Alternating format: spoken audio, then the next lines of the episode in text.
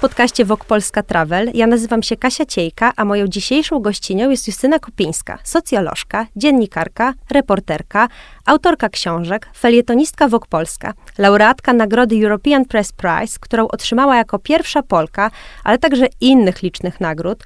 Jest jedną z najczęściej nagradzanych polskich dziennikarek. Po jej publikacjach dochodziło do zmian w prawie, do wznowień procesów. Jej twórczość jest świadectwem na to, że zabieranie głosu i rzetelne dziennikarstwo prowadzą do realnych zmian. Witam Cię, Justyna. Bardzo dziękuję, że przyjęłaś moje zaproszenie. Bardzo dziękuję za zaproszenie. Chciałabym z Tobą porozmawiać o Twojej pracy w kontekście Twoich podróży, o tym, jaki mają wpływ na Ciebie i generalnie na pracę reporterską, ale najpierw wróćmy odrobinę do przeszłości. Wiem, że Ty mieszkałeś sporo za granicą i to bardzo nietypowo, bo w Kenii, w Stanach i w Londynie. I chciałabym zacząć w ogóle od tego właśnie mieszkania za granicą. Które z tych miejsc jakby tak wspominasz w taki sposób, że miały na ciebie taki w tym momencie może największy wpływ, albo są takie moc, mocno do nich wracasz? E, bardzo duży, duży wpływ wywarły na mnie Stany Zjednoczone. E, to było jeszcze podczas e, studiów. Aha. I ja um, wyjechałam do Los Angeles. Tam um, mieszkałam dosyć, zostałam dosyć dłużej, dlatego że bardzo mi się, e, ogromnie mi się tam podobało. E, I pracowałam w konsulacie generalnym. Właściwie to był e, staż w mhm. dyplomacji. E, pamiętam, że to, co mi sprawiło taką szczególną radość, to dla Ministerstwa Spraw Zagranicznych. Tam był taki projekt, przygotowywaliśmy informacje, co piszą o Polsce w amerykańskich mediach.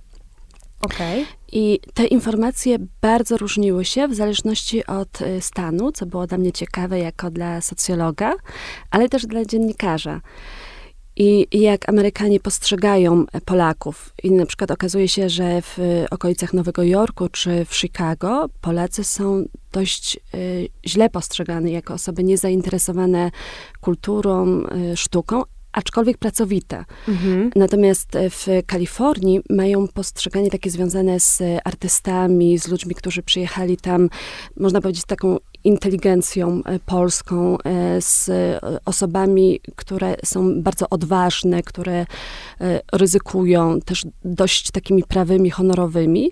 I to pamiętam, że było dla mnie takie bardzo ciekawe i też dla osoby z Polski, E, bardzo fajnie jest e, żyć w Kalifornii. To znaczy, my tam mamy bardzo dobrą um, opinię, czy też renomę.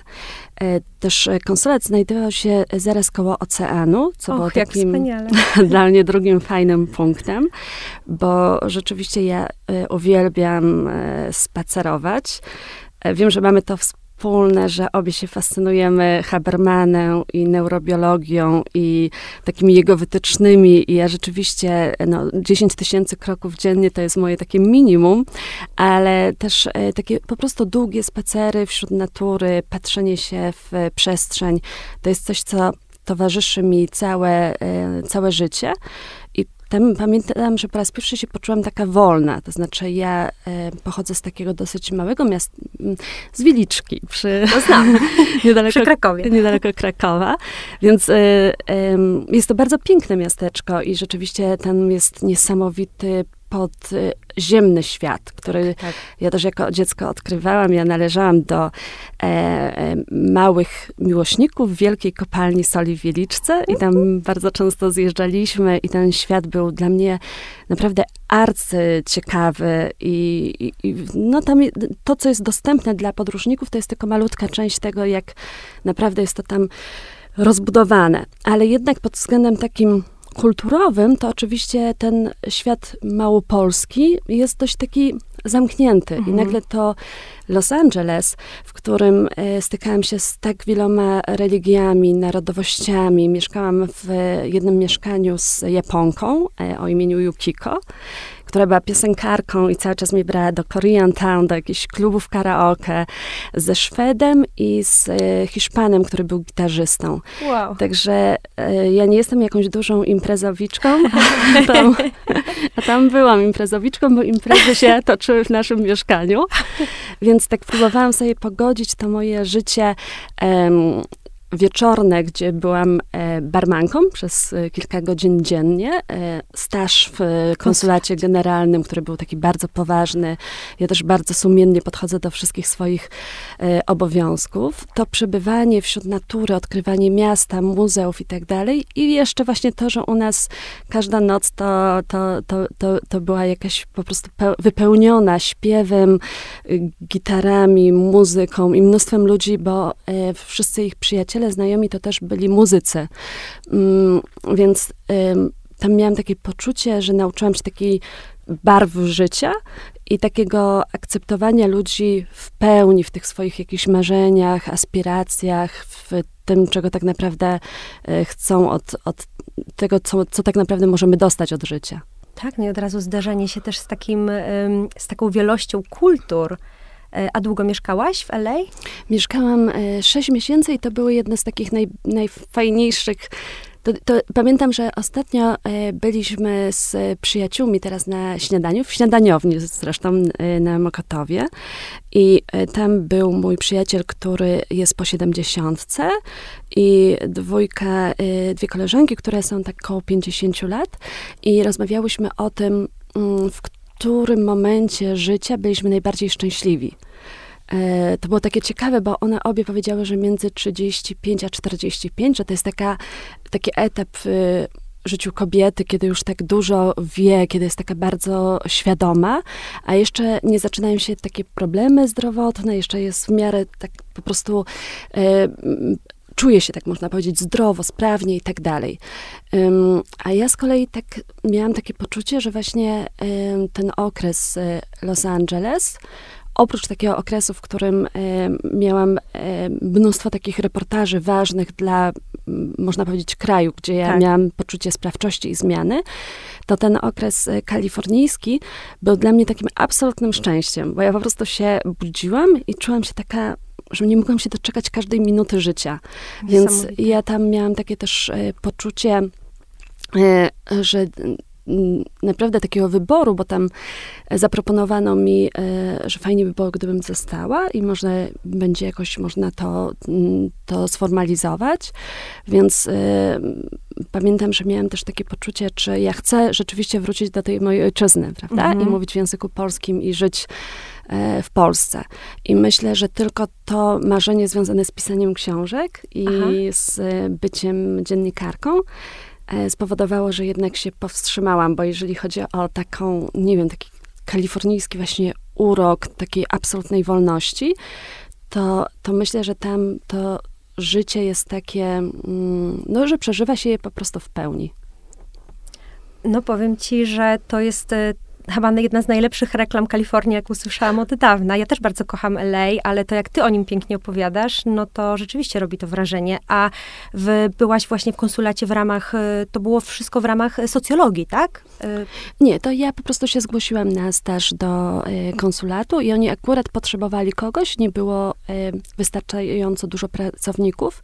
To był bodajże, jak ja się do nich zgłosiłam, albo maj, albo czerwiec, więc zaczynał się czas urlopowy Aha. i oczywiście było bardzo dużo, poprosili mnie o mnóstwo dokumentów, mhm. papierów i tak dalej, różnych rzeczy do przygotowania, ale to nie był taki staż formalny z ministerstwa, tylko jakby ja już y, tam ja też y, bardzo jako, jako dziecko, to jednym z moich marzeń to było zostanie policjantką, drugim marzeniem było zostanie e, pisarką, a trzecim moim marzeniem było zostanie dyplomatką, więc tak jakoś sobie w życiu między tym wszystkim... Posprawdzałaś każdą tak. z tych rzeczy. każdą z tych rzeczy. Jakby a praca, policjantka? No w sumie. praca w dyplomacji wydawała mi się taką e, właśnie dotyczącą e, że te osoby, które się tym zajmują, są może takie z klasą, a mhm. jakoś zawsze fascynował, fascynowały mnie takie postacie w, w filmach, um, które były takie wyważone, delikatne, które nie sprawiały innym ludziom przykrości. Mhm. I myślę, że w ogóle mało um, jest takich ludzi, a jakoś takiego spotykam, to od razu jestem tak oczarowana.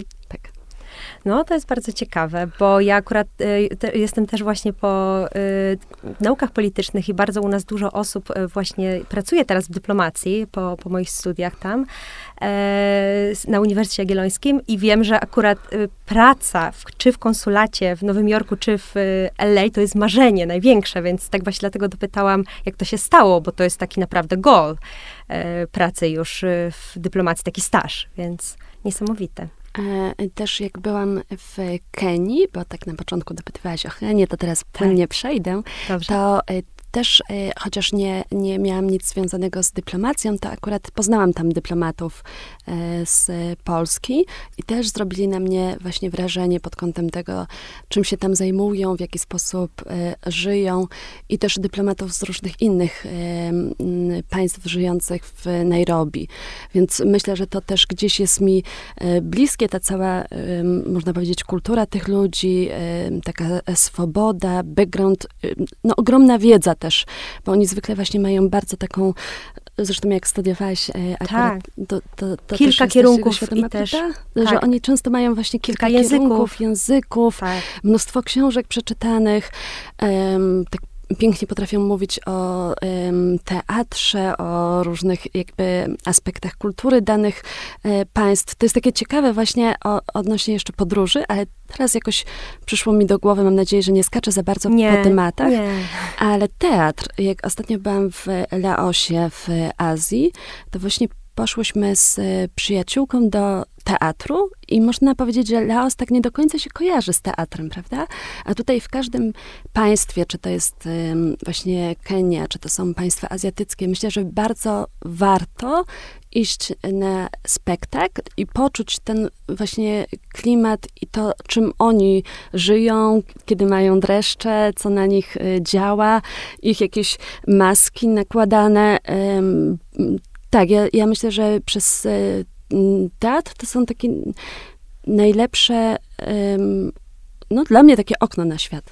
Tak, i w ogóle jedna bardzo ciekawy też sposób poznawania kultury danego kraju już tak w środku, bo oprócz tego, że w ogóle świetny też pomysł na zwiedzanie, bo zupełnie inaczej będzie wyglądał teatr w Japonii, inaczej w Laosie, inaczej pewnie no taki tu zachodni, w Stanach i tak dalej, gdzie w ogóle serwuje się przecież wino na Broadwayu, e, na spektaklu. I interesujące są nie tylko to, co się dzieje na scenie, ale też właśnie reakcje ludzi, to jak się ludzie zachowują, jak, jak się, jak, jak w ogóle reagują na te wszystkie rzeczy, które są na scenie. No bardzo ciekawe to jest, bo tak jak dotychczas zawsze myślałam, że tą formą kultury, którą można podczas podróżowania doświadczyć, są muzea, to taka bardzo oczywista, no i, ale, ale fantastyczna. O tyle właśnie ten teatr może być taką bardzo ciekawą rzeczywiście formą poznawania miejsca i dostępną. I dostępną, i taką w tym, w, w Laosie, to akurat było w Luang Prabang, Aha. było tak absolutnie ciemno i tylko te głosy słychać. I to naprawdę tak docierało bardzo mocno do e, człowieka. Głosy, muzyka i takie wyciszenie się w środku tej e, całej kultury. I no, to jest takie dla mnie fascynujące, na jak wiele sposobów można poznawać daną e, kulturę i tradycję. A e, w Kenii, jak już mówimy o teatrze, to dla mnie taką bardzo wyjątkową chwilą było, e, gdy byłam na północy Kenii i tam um, część osób powiedziało mi, że nigdy nie widziało żadnego filmu. Tam nie było prądu, nie było e, wówczas internetu. Teraz myślę, że te okolice jeziora Turkana się bardzo zmieniły, ale, ale wówczas tam nie, nie było tego. I e, ja miałam laptop, który naładowałam generatorem i wspólnie obejrzeliśmy film. To było Pożegnanie z Afryką. I to, jak ludzie reagowali, w jaki sposób reagowali na zwierzęta, na słonie, ale też słysząc język na przykład, który e, rozumieją, albo różne e, aspekty tego twarzy, gestów, mimiki, to było takie jedno z najpiękniejszych doświadczeń w moim życiu. A powiedz mi, jak to się stało, że, że w ogóle wyprowadziłaś się do Kenii, że wybrałaś Kenię, może Kenia wybrała ciebie? To był e, zupełny, zupełny przypadek. Ja pracowałam wtedy już w właściwie to miałam takie trzy prawie prace, bo pracowałam w mm, małym wydawnictwie w Krakowie. Oprócz tego też e, pracowałam w magazynie w Krakowie i już pisałam do dużego formatu e, Gazety Wyborczej. Nawet miałam taki tekst, który e, wszedł na czoło. Byłam taka bardzo dumna, już byłam zaproszona do radia. Takie, takie moje naprawdę fajny start, start dziennikarski, ale biorąc pod uwagę z tego, że z pisania się jest bardzo trudno utrzymać, więc jeszcze jako młoda, taka aspirująca osoba, to ja rzeczywiście pracowałam po prostu od 6 rano do naprawdę późna w nocy mm, i byłam potwornie zmęczona, potwornie zmęczona. I pamiętam, że miałam pisać e, Później to był mój najsłynniejszy reportaż, czyli Czy Bóg wybaczy siostrze Bernadette. Ja zabrałam się jakby do tego tematu, myślałam, kurczę, ja nie potrafię tego zrobić. Jakby ja w ogóle nie wiem, od której strony zacząć, żeby to e, było takie bardzo filmowe, żeby zmobilizować ludzi do działania, do jakiegoś protestu, a od razu czułam, że to jest taki temat dla mnie, taki po prostu ogromny. I też miałam takie poczucie, że właśnie ten temat mnie um, przerasta. I Akurat dostałam telefon od e, mojego kolegi, do którego czasami robiłam tłumaczenia, e, czy e, mogę, takie tłumaczenie bardzo prywatne po prostu, mhm. ale jakichś jego zapisków różnych na język angielski.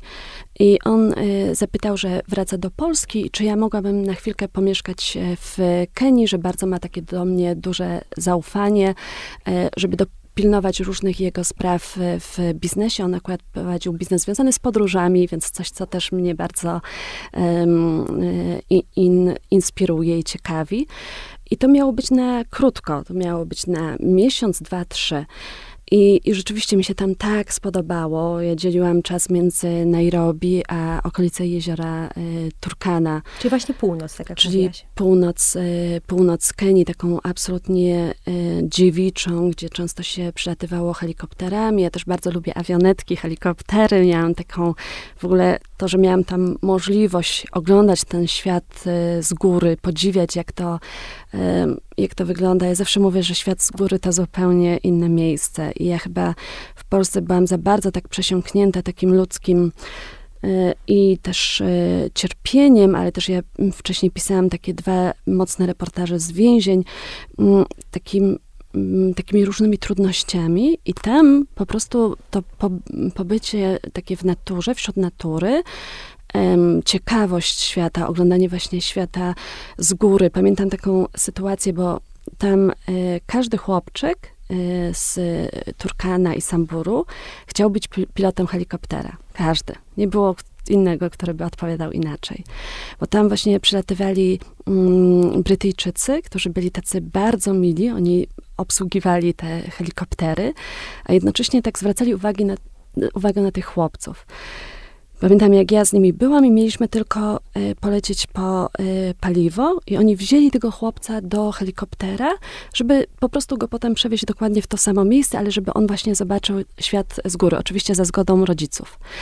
I to, jak ten też chłopiec po prostu reagował, jak on patrzył na to, co się dzieje tam, jak zawsze o tym marzył. Ja nie wiem, czy on będzie miał kiedykolwiek perspektywę, żeby zostać tym pilotem, ale samo takie kreowanie różnych światów, pokazywanie, ale też to, w jaki sposób ci ludzie mm, potrafili przemówić tak do, do tej kultury i też byli otwarci na tych chłopców i odpowiadali na ich pytania, chociaż nie znali tego języka, tylko przy y, y użyciu kogoś, kto, kto tam szefował w danej wiosce, to mm, jakby bardzo wpływało też na, na moją wrażliwość. Czyli to było z jednej strony takie taka obserwacja ludzi, z drugiej strony brak tego zasięgu, zatem nie można było cały czas sprawdzać maili, prawda, dostawać SMS-ów.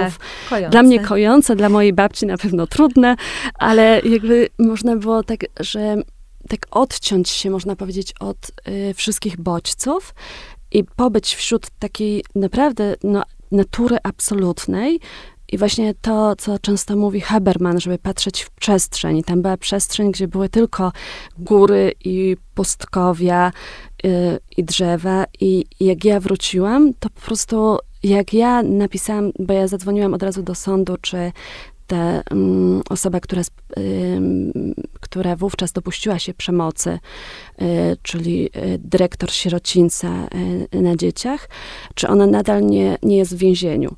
Bo myślałam, że pójdzie w tym czasie do mhm. więzienia i ja nie będę musiała pisać tego reportażu.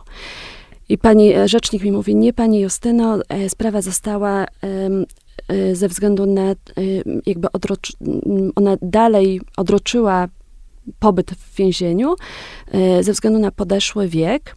Ona miała 59 lat i ze względu na ból gardła. A to jednak była pomoc w gwałtach na malutkich dzieciach, naprawdę forma takiego znęcania psychicznego i fizycznego. No i miałam takie poczucie, że jak ból gardła, jak, jak tak, jak, jak to, ta skala, jak ją porównać?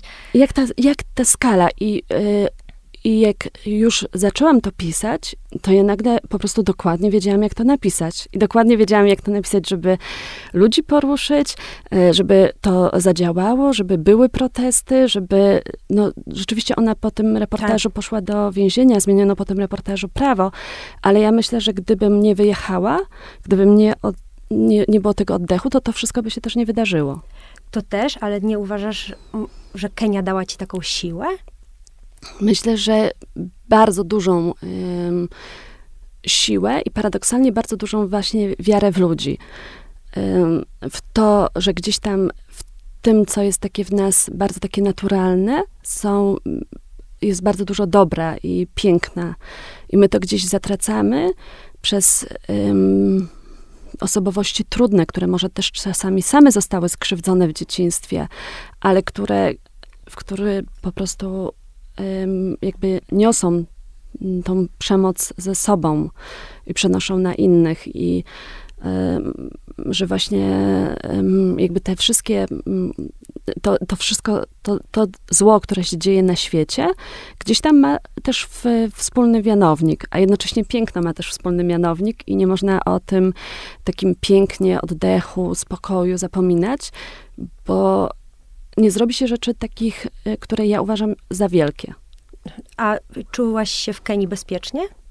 Mm, właśnie wtedy ja się czułam wszędzie bezpiecznie, co teraz ja bym chyba nie robiła tych samych rzeczy. To jest też niesamowite, ale ja rzeczywiście jakimś na przykład jechałam z, tam z północy do Nairobi, naprawdę wiele godzin w Matatu, e, takim malutkim busiku z osobami, których kompletnie nie znam i pamiętam, że dojechaliśmy do jakiegoś miasta chyba o drugiej w nocy. Ja nie mogłam znaleźć hotelu, chodziłam po prostu w nocy um, sama z plecakiem.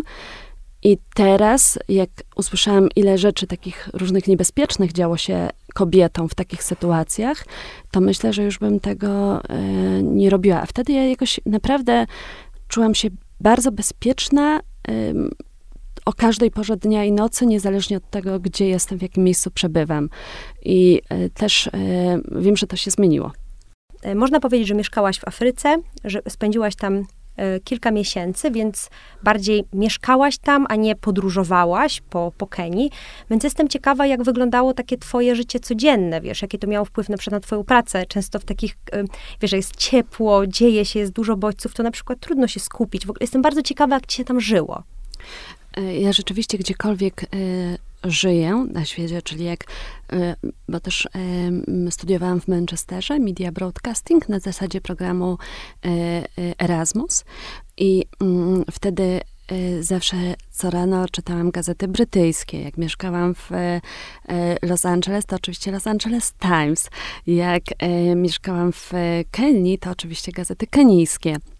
I to determinowało oczywiście cały, cały mój dzień, co tam się dzieje pod względem politycznym, co się dzieje pod względem um, kulturalnym. Oczywiście ja też miałam takie obowiązki dotyczące firmy, z, z która, która mnie tam e, przygarnęła, ale też e, wieczorami miałam dużo czasu dla nowo poznanych znajomych a że ja bardzo łatwo poznaję um, ludzi, to miałam tam taką swoją paczkę, y, która była dosyć artystowska w Kenii i y, tam należał, nie wiem, wnuk prezydenta, jacyś jego znajomi, artyści, muzycy, sportowcy i spotykaliśmy się i toczyliśmy długie rozmowy o właśnie życiu. Oni też dużo podróżowali, więc życiu w wielu, w wielu krajach.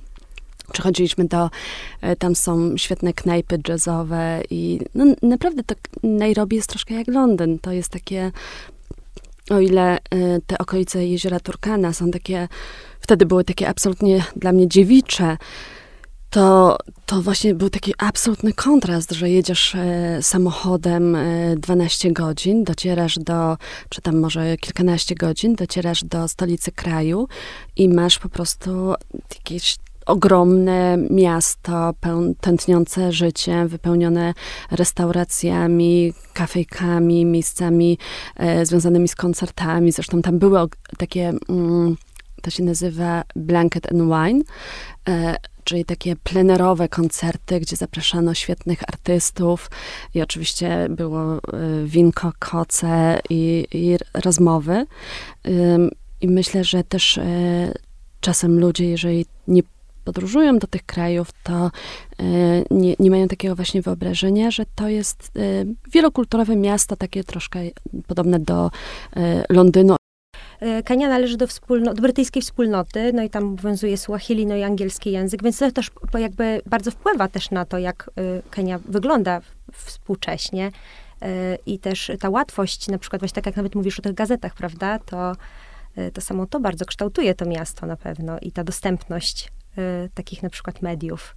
Tak, dla... że to rzeczywiście jest tak, że w Nairobi wszyscy, bardzo dużo osób porusza się, y, bardzo dużo osób posługuje się językiem angielskim i jest taka łatwość tam y, mieszkania dla Europejczyka czy Amerykanina. A oni właśnie mają jakiś taki na przykład inny rytm pracy, dajmy na to, nie wiem, pracują krócej albo dłużej. Wiesz, takie rzeczy też, takie z codzienności, to też jest jakieś takie interesujące dla mnie, bo no nie mam żadnych doświadczeń. Ja myślę, że Czasami w tych takich godzinach e, szczytowych oczywiście e, można powiedzieć, że to są takie zasady jak w Hiszpanii czy Aha. w krajach, e, w których jest... Bo to kraj równikowy, więc jakby... Właśnie. Natomiast też oczywiście są formy radzenia sobie z tym dla osób, które muszą pracować jednak cały czas, czyli klimatyzacja i biura, które są wypełnione jakby pracownikami w określonych warunkach i jednak muszą się skupić powiedzmy o, tej, e, o tych godzinach, w których jest największe, e, największe słońce. A jak wpłynęła już tak na koniec ta Kenia? Jakbyśmy tak miały właśnie podsumować, to masz takie jakieś czy została w tobie Kenia? Coś zostało z ciebie, z, z, tej Kenii w tobie? Czy jakoś wpłynęła na twoją pracę, ukształtowała cię w jakiś sposób? Mm, myślę, że um, każdy kraj mnie y, ukształtował i zmienił, ale myślę, że też takie coś, że to się łączy z pewnym rodzajem ryzyka, czyli to, że podejmujesz, podejmujesz ryzyko budowania nowych znajomości, życia w nowej przestrzeni, budzenia się w e, innym łóżku, jedzenia naprawdę zupełnie innych potraw, próbowania, kosztowania, e, toczenia innych small talków, oglądania innych filmów, chodzenia na inne spektakle do teatru, e, że to wszystko bardzo determinuje naszą, e, naszą przyszłość i takie mm, życie w różnych miejscach, czyli tutaj akurat Londyn, Manchester, Los Angeles. Ja też bardzo dużo podróżowałam po Stanach, ale można powiedzieć, że mieszkałam w LA i Kenia e, sprawiły, że jakby takie miałam poczucie, że gdziekolwiek bym nie była wsadzona, tak można powiedzieć, nagle, z dnia na dzień, to że ja sobie bez problemu poradzę. Mm, I, I nawet gdybym jakby nie miała na samym początku pracy, czy miała jakąś taką miała mały czas na to, żeby sobie wszystko zorganizować, to, to dam sobie radę. A takie poczucie, że okej, okay, będzie dobrze. Wiem, że psychologowie często mówią, że bardzo determinuje takie podejmowanie w życiu y, różnych, podejmowaniu się w życiu trudnych zadań, podejmowaniu się w życiu zadań, które niektórym wydają się po prostu niemożliwe. Tak, tak, nie, no bo to w ogóle są tutaj dwa aspekty. Po pierwsze zwiększa się rezyliencja, czyli odporność na stres, a druga przesuwa się nasza granica też tego, co jakby na przykład jest dla nas stresujące albo niestresujące, więc to jest bardzo ciekawe, bo jeżeli się robi odważne, podejmuje się odważne decyzje, to nagle one się potem podejmuje coraz odważniejsze, coraz odważniejsze, ta granica się przesuwa w jakiś sposób. Ja na pewno teraz tak miałam, że jak e, odbyłam teraz e, cztery podróże do Ukrainy w czasie wojny, tak. to ten strach był, nie był taki duży. Ja myślę, sobie nie że, wyobrażam zaraz. Myślę, że to też jest y, taki aspekt, że dosyć jestem właśnie przyzwyczajona do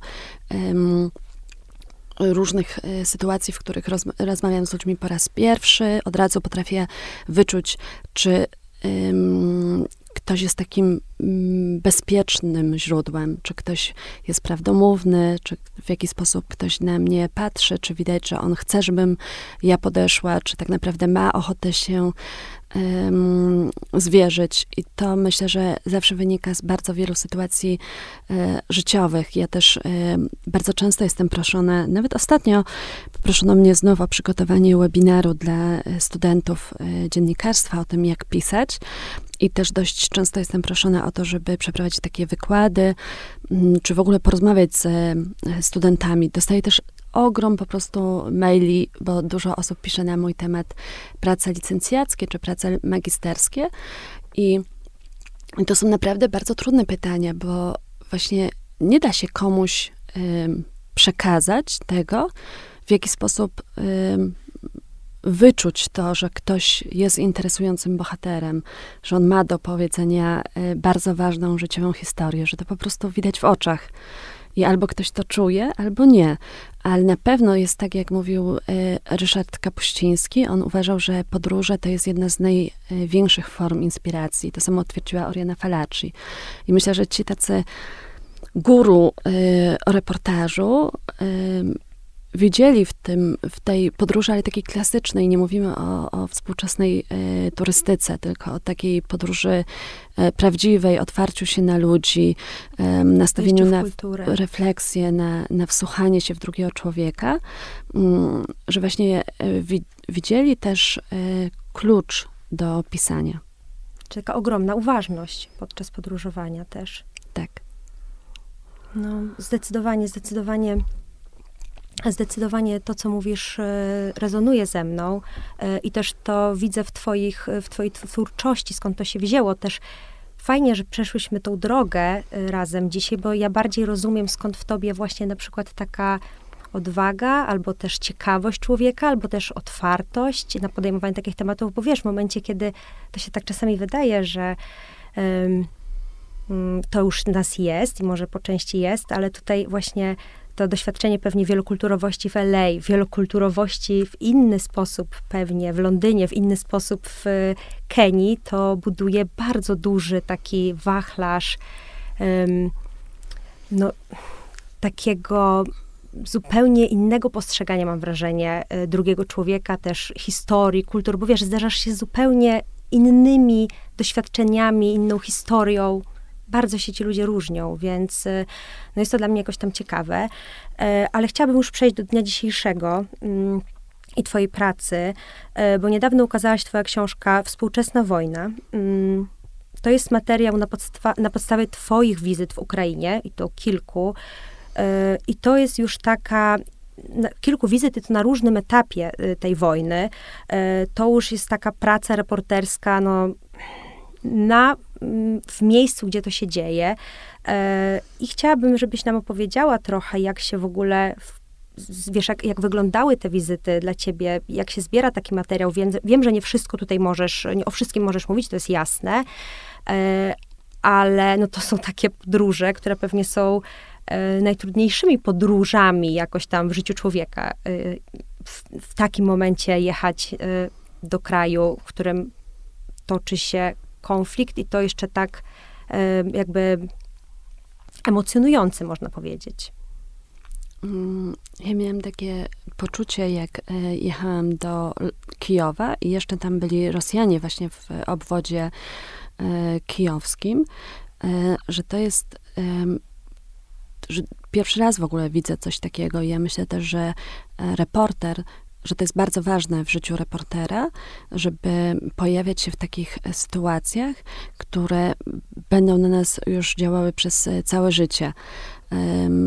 Ja przypomniałam sobie taki mój reportaż, jak pisałam o księdzu, który porwał dziewczynkę i ją gwałcił i później odprawiał msze święte. On został skazany, a później odprawiał msze święte. I ja byłam na tej mszy w takim malutkim miasteczku w Polsce, niedaleko Poznania. I on y, wręczał dzieciom komunię do ust. I ja to widziałam. Pamiętam te kadzidła, w ogóle ten kościół, wiernych wpatrzonych w niego, co oni mówili. I miałam takie poczucie, że to jest coś strasznego, ale że jest to też taka scena, w której łączy się tyle warstw y, polskiej tradycji, kultury, przemocy, trudności, właśnie tego, co się robi, co, się, co można robić dzieciakom, też takiej niesprawiedliwości, tego wszystkiego, co, co jest trudne w naszym kraju, że jest to jakiś bardzo taki ważny moment y, w, w tym kontekście. I taki porównywalny właśnie dla mnie moment to był y, ten Kijów w y, czasie, kiedy tam jeszcze byli Rosjanie, czyli takie wymarłe miasto, absolutnie puste miasto. Ja nigdy takiego miasta nie widziałam. Nie, nie potrafię tego porównać do niczego innego, bo tam nie było człowieka, gdzie w jego oczach, no, w oczach każdej osoby był tak niewyobrażalny strach, tak przepełniający po prostu e, tę, tę, tę jednostkę. Ludzie tacy skuleni, przebiegający po ulicach. Oczywiście ziemia cała drżała od e, spadających rakiet. I e, scena, można powiedzieć, taka bardzo, bardzo trudna, a jednocześnie w tych warunkach miałam możliwość porozmawiać z panią Julią Tymoszenko, mhm. która zawsze, jak ja byłam taką byłam taka dużo młodsza po prostu i ją widziałam w telewizji, jeszcze w tych klasycznych takich warkoczach, taką, to ona była dla mnie takim symbolem wtedy y, Ukrainy i dlatego jadąc tam pomyślałam, że y, jakby dotknę tego, jak ten Kijów i ten stan wygląda z jej perspektywy. Mhm. I jeszcze drugą dla mnie taką postacią był mer Kijowa, czyli y, Witaj Kliczko, i ogólnie bracia Kliczko mi ogromnie, ogromnie zanim, zaimponowali swoją postawą, bo oni naprawdę mogą mieszkać w każdym miejscu na świecie. To są osoby y, niezwykle tak. zamożne, też y, związane ze sportem, z wieloma instytucjami, zwi związane z wieloma fundacjami. Mogli wybrać, co chcą, a tak naprawdę tam ryzykowali, jeżeli by ryzykowali, nie tylko mówię o tym, że swoim życiem, ale jeżeli Rosjanie by zdobyli Kijów, to, to ryzykowali tym, że mogą zostać skazani, prawda, że mogą wylądować w jakichś mm, okrutnych warunkach. I dla mnie te, te, ta rozmowa z Witalijem y, Kliczko, to, że w ogóle on się zgodził na rozmowę i że poświęcił mi tak dużo czasu swojego, było takim też punktem dla dziennikarza, że ja miałem takie, te, takie poczucie mm, nie, niezwykłości tej chwili, tego, że mogłam zobaczyć to wszystko y, i polityków i to, jak oni działają, jak oni, mm, w, w jaki sposób oni prowadzą te wszystkie y, sprawy, dla mnie rangi już takiej absolutnie fundamentalnej, z naprawdę z bliska, tak z, od środka. Mam wrażenie, że te spotkania też z Kliczko, z Tymoszenko, to już jest taka, takie serce pracy reporterki y, w, w takim czasie. No i powiedz mi, mm, czy towarzyszył ci strach podczas tego wyjazdu, a jednocześnie myśl, bo wiesz, to jest trochę tak jak z tym, no nie porównuję tego, ale nawet jak z tym zdjęciem, zawsze taki dylemat fotografa, czyli jak masz jakąś sytuację typu, nie wiem, dzieci po wybuchu bomby w Hiroshimie i fotografujesz jedno, żeby to jednak przekazać światu, a z drugiej strony, no, towarzyszy ci jakiś pewnie strach. I ciekawa jestem, jak ty do tego podchodzisz. Na pewno każdy wyjazd był e, inny do tej Ukrainy, bo ja byłam e, czterokrotnie i, i były takie rejony bezpieczniejsze jak e, Lwów, chociaż to też było na samym początku wojny, więc tam mm, można powiedzieć, że miasto bardzo żyło, bardzo się też wiele osób bało, ale te rozmowy z politykami, z osobami, z urzędnikami były zupełnie inne niż rozmowy w Buczy, czy potem w tych miejscowościach zniszczonych. Ja nawet jak pojechałam w pierwszym dniu wyzwolenia tych niektórych miast z obwodu E, kijowskiego, e, jeszcze wtedy zaminowanych, jak Makarów, Jasnochorodka i tak dalej. I na pewno miałam takie przekonanie, że e, wśród tych ludzi, znaczy, że oni doświadczyli czegoś, czego my nigdy nie będziemy w stanie zrozumieć i tego nie odda żaden artykuł, żadne zdjęcie, nic tego nie odda, ale jednocześnie też widziałam, że ci ludzie bardzo chcieli o tym mówić, bardzo. To nawet to, trudno nam to zrozumieć, jak ludzie chcą, żeby inni widzieli, co się u nich dzieje w takich, e, w takich sytuacjach. Chcą być zrozumiani, chcą być wysłuchani, chcą przekazać e, swoją historię, swoją prawdę. I to jest tak, że to oni zaczynają po prostu rozmowę, a reporter może tylko to zrobić, żeby wyselekcjonować z nich to, ten materiał, który mm, w jakiś sposób jest w stanie dotrzeć do ludzi ich y, poruszyć. Jak ja dostaję teraz maile od osób, które przeczytały współczesną mhm. wojnę, to przede wszystkim też mi dziękują, że to jest tylko jeden reportaż dotyczący Ukrainy, a jest bardzo dużo rzeczy dotyczących współczesnych e, niepokojów, czyli tak. strajku kobiet, czy e, COVID-19, czy innych rzeczy, które zdeterminowały naszą politykę, gospodarczą, ekonomię, bo mówią, że można wziąć taki oddech, że to nie jest jednak tylko o Ukrainie. Dużo osób nie, nie ma w sobie takiej teraz przestrzeni mhm.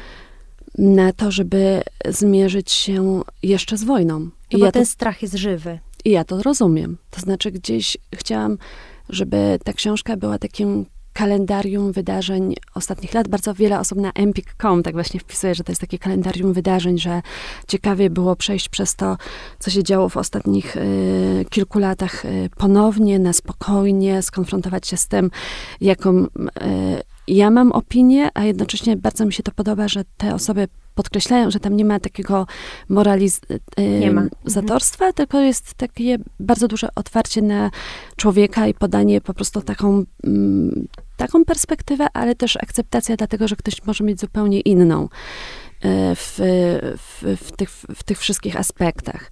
Więc jeżeli chodzi o Ukrainę, to starałam się tam naprawdę wybrać, e, ja myślę, że to, co zawsze powtarzał e, Ryszard Kapuściński, żeby mieć 100% materiału, a podać czytelnikom tylko 1%.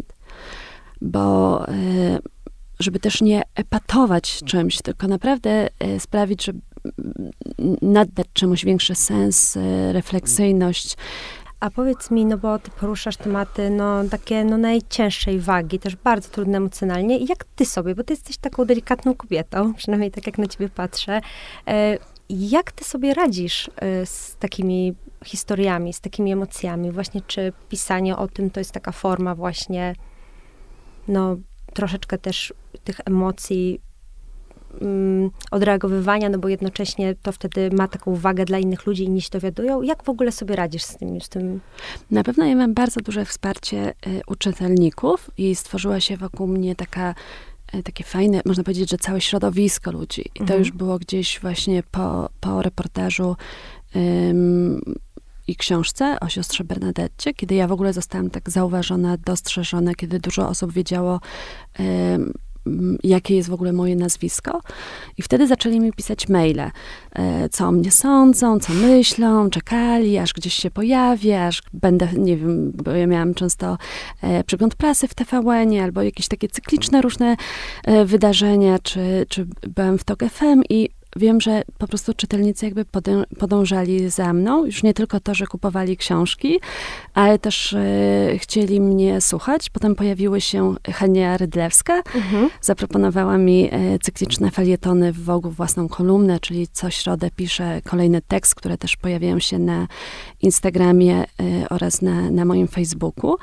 I to sprawia, że tych ludzi wokół mnie, którzy gdzieś tam są zainspirowani e, słowami, e, czy którzy zastanawiają się, mają jakieś swoje przemyślenia, chcą się z tym podzielić, jest bardzo dużo. I ostatnio, jak byłam e, na międzynarodowych targach książki w Warszawie, mm, na spotkanie, które prowadziła ze mną Marta Kulikowska, naprawdę przyszły takie tłumy i potem do podpisywania każdej kolejnej książki, i to jest dla mnie takie coś, co się przeżywa właśnie w teatrze, czy w czasie podróży, czyli takie katarzis, takie coś, takie oczyszczenia, że rzeczywiście ci ludzie dowiadują się o tym, jak wyglądają różne e, dylematy, trudne historie. Mówią o tym, że wspierają pewne instytucje, że e, próbują sami w życiu zauważać bardziej e, zło i nie być tacy bierni wobec życia. Albo że, bo ja na przykład pisałam też o, w książce Polska odwraca oczy i z nienawiści do kobiet pisałam na przykład o homoseksualnych katolikach i jak trudno po prostu pogodzić te rzeczy, żeby wierzyć w Boga, a tak. jednocześnie w kościele nie być akcept, akceptowanym. I dużo osób, na przykład mężczyzn mi mówiło, kurczę, ja wtedy je wreszcie zrozumiałem i tak ten pani reportaż mną wstrząsnął, czy mną poruszył, czy o księdzu, który właśnie też akurat był e, homoseksualny i popełnił samobójstwo i rok później popełnił samobójstwo jego brat. I tak opisałam to bardzo wizualnie i to, co on przeżywał, i to, w jakim był stanie, co go doprowadziło do. Czyli można powiedzieć, że ja opisuję takie sytuacje naprawdę bardzo trudne, graniczne. Ale jednocześnie, jak napisałam e, reportaż o małżeństwie, które o, o, mąż jakby w obliczu agonii żony zabił ją i następnie siebie, czyli można powiedzieć podwójna eutanazja tak. w Polsce, w Warszawie, to to był tak naprawdę reportaż, gdzie była jedna trudna scena, a cały reportaż dotyczył no, ekstremalnie pięknej miłości tak. i przeżycia ze sobą całego życia, takiego oddania wzajemnego, takiego piękna. I to, ile ja dostałam wtedy wiadomości i maili właśnie od ludzi, którzy pisali, ja chciałbym tylko w życiu jednego, chciałbym tylko doświadczyć takiej miłości. Chciałbym, żeby ktoś mnie kochał tak bezwarunkowo. Bo ludzie gdzieś przestali wierzyć w tę bezwarunkową miłość, prawda? Tak. Miłość jest warunkowa. Myślą, że jednak coś mogą zrobić nie tak i ten partner odejdzie. I akurat w tym reportażu przedstawiam małżeństwo, które postanowiło sobie, że nigdy nie odejdzie. I to też się zdarza. Są różne po prostu sytuacje, są różne okoliczności, są różne przypadki. Ja bardzo nie lubię, jak ktoś mówi, um, używa takiego słowa, jakby wszyscy byli tacy sami, że na przykład, o, mężczyźni ranią. No nie, niektórzy ranią, niektórzy nie, prawda? I myślę, że e, jak ktoś czyta taką książkę, to to, że chce się ze mną e, podzielić e, tym, co myśli, to jest takie, no taką dla mnie absolutnie najpiękniejszą y, częścią tego wszystkiego, czyli dla mnie właśnie te wszystkie emocje się wtedy tak fajnie rozpływają, że ja, może coś udało mi się zrobić coś dobrego, takiego w kontekście y, po prostu społeczeństwa, czyli tutaj się odzywa taka moja natura socjologa. A druga rzecz, dzięki której sobie radzę z takimi rzeczami, to to wszystko, co właśnie y, mówi dr Haberman mhm. i jemu podobni, uwielbiam tego typu podcasty, zajawki, informacje, czyli co trzeba robić podczas pierwszej godziny od wstania z łóżka, e, ile e, ćwiczyć tygodniowo. Ja ćwiczę cztery razy, mam bardzo trudne treningi siłowe, też ważę 58 kg, a podnoszę już 70, więc to wielokrotnie. Więc jest takie coś, e, jakby można powiedzieć, że na, od tego zale, zależy od tego bardzo dużo um, rzeczy, czy od tego, e, w jaki sposób ćwiczymy, jak się od, odżywiamy, jakimi bliskimi się e, otaczamy. Ja niedawno właśnie będąc w Ukrainie zrozumiałam też, że tak naprawdę od tego, w jakim miejscu na mapie świata akurat jesteśmy, to też zależy od tego na przykład, czy jesteśmy egoistami, czy może mhm. jesteśmy altruistami. I to wcale nie musi y, zależeć od Taka sama genów. Postawa. Od genów to nie musi zależeć od tego, czy ten człowiek jest wewnątrz, bo tak dawniej były jakieś takie koncepcje, czy człowiek jest wewnątrz zły albo dobry i tak dalej. Ja kompletnie w to nie wierzę, że ludzie są źli albo dobrzy.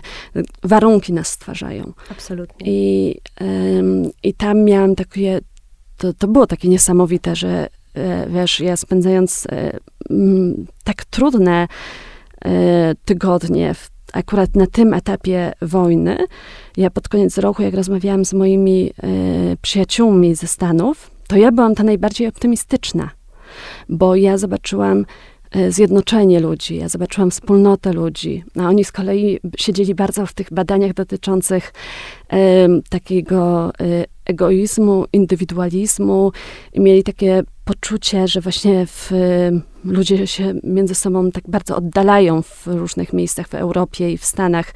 Są nastawieni tylko na, na własny sukces. I oni mieli takie poczucie takiej bezsilności i można powiedzieć takiego braku wspólnoty. A ja widząc tak ogromną wspólnotę, to mimo tego, że widziałam też przy okazji y, sytuacje graniczne, to jednak to daje właśnie poczucie y, nadziei, że, y, że ludzie chcą jakby coś też zrobić nie tylko dla siebie, ale też dla świata.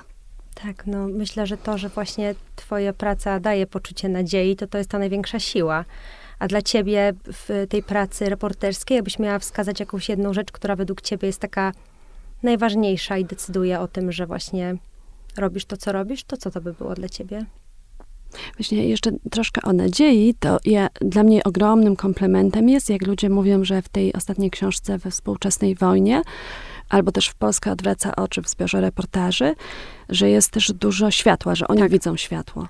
Nie, bo, bo tak wtrącę, bo to, ale ty piszesz w taki sposób, że jakby, no niby nie wskazujesz rozwiązań, ale ty wskazujesz problemy, które można rozwiązać i jakby sytuacje, które, z którymi można coś było zrobić, więc może, mimo że trudne. I myślę, że to, co teraz powiedziałaś, jest właśnie y, najważniejsze. Bardzo pięknie to ujęłaś, bo ja myślę, że musimy identyfikować problemy, tak. żeby móc je rozwiązać. I tak naprawdę jest to zadanie właśnie dziennikarzy, ale też y, fotoreporterów, których ja bardzo podziwiam, które, tak jak powiedziałeś, że czasami jednym zdjęciem można po prostu coś zmienić, ale wtedy właśnie identyfikujemy, co tak naprawdę trzeba zmienić, jaki jest problem i sprawi, sprawiamy, że on jest wizualny poprzez słowa czy, y, czy poprzez y, obraz. I to jest dla mnie y, jakby taka najpiękniejsza zasada dziennikarstwa. A ja jakby w swoim życiu chcę opierać się na takich zasadach jak um, socjologia, nauka, dziennikarstwo i po prostu można powiedzieć, że też neurobiologia i działać tak na, na, na, na styku tego, czyli to, w których tych momentach to wszystko się y, przenika. I mam nadzieję, że z tego, znaczy, tak czuję, że z tego wykluwają się jakieś y, odpowiedzi też. No, wydaje mi się, że tak, patrząc na to, że twoje prace doprowadziły i do zmian prawa, i do mm, jakby tego, że osoby winne y, trafiły do więzienia. Słuchaj, ja bardzo dziękuję za wszystko, co ty robisz i za to, że tak pięknie o tym opowiadasz i cieszę się, że mogłam ci towarzyszyć dzisiaj w tej opowieści o tej drodze, która cię częściowo ukształtowała. Y, dziękuję Ci bardzo za tę rozmowę. Myślę, że nikt jeszcze mnie nie pokazał od właśnie tej podróżniczej strony, także ja także jestem bardzo wdzięczna. Dziękuję.